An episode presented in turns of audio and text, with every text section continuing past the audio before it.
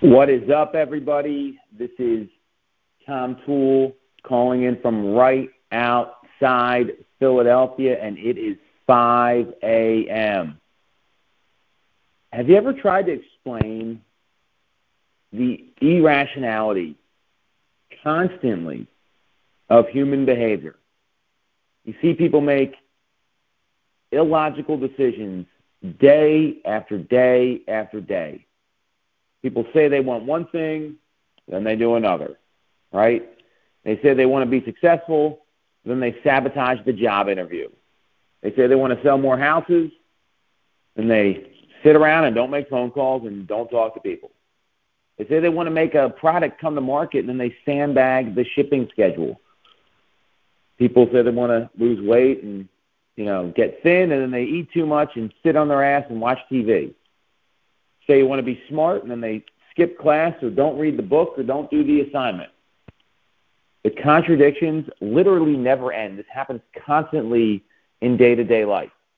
And when someone shows up and acts without contradiction, it, it becomes impressive. And, and it shouldn't be impressive, but it is. When an athlete just plays the sport instead of doing all the crazy shit those people do, or when a you know writer just pumps out book after book after book, it it makes people astonished at how focused they are and and and the high achievers. So knowing that we all have these goals and there's so much shit that gets in the way, even though people say they want to do things. Why is it so difficult to do what we say we're going to do? And Seth Godin has a theory on this. He calls it the lizard brain or uh, Steven Pressfield describes it as resistance. And the resistance is the voice in the back of our head telling us to back off, be careful, go slow, compromise. You know, the, the, this theory, it's, it's writer's block, or it puts jitters around every performance someone makes, or every project that's ever been executed, or didn't get done on time because – people couldn't stay on the same page long enough to hit the goal. And then all of a sudden, like the resistance or the lizard brain, it, it grows in strength as you get closer and closer to the deadline. And what ends up happening is it, it kind of tries to self sabotage you. You know, the closer you get to the truth of what you really want, the lizard brain or the resistance it grows and grows because the lizard hates change and achievement and risk. And it, it's actually like the it's part of your brain, according to Seth Godin. It's the and, and this isn't really part of your brain, but it's the prehistoric lump near the brainstem that is responsible for fear and rage and, and a couple other things. So knowing you've got this inside of you, right? It's not going away. And our job is to figure out how to shut that thing the fuck up and how to ignore it.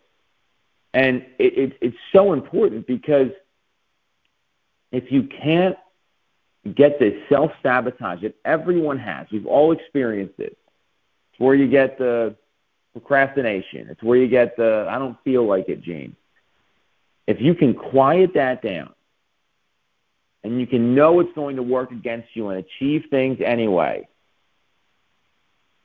then that's where you can achieve at a high level. Now, the thing is, now that we know about it, right, we've identified this, what are you going to do about it? Right?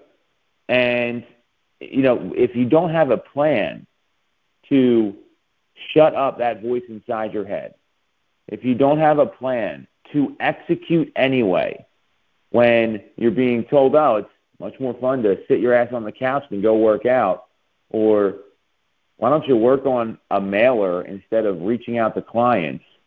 Or why don't you instead of you know doing what you need to do all day Friday, why don't you take off and, and not work?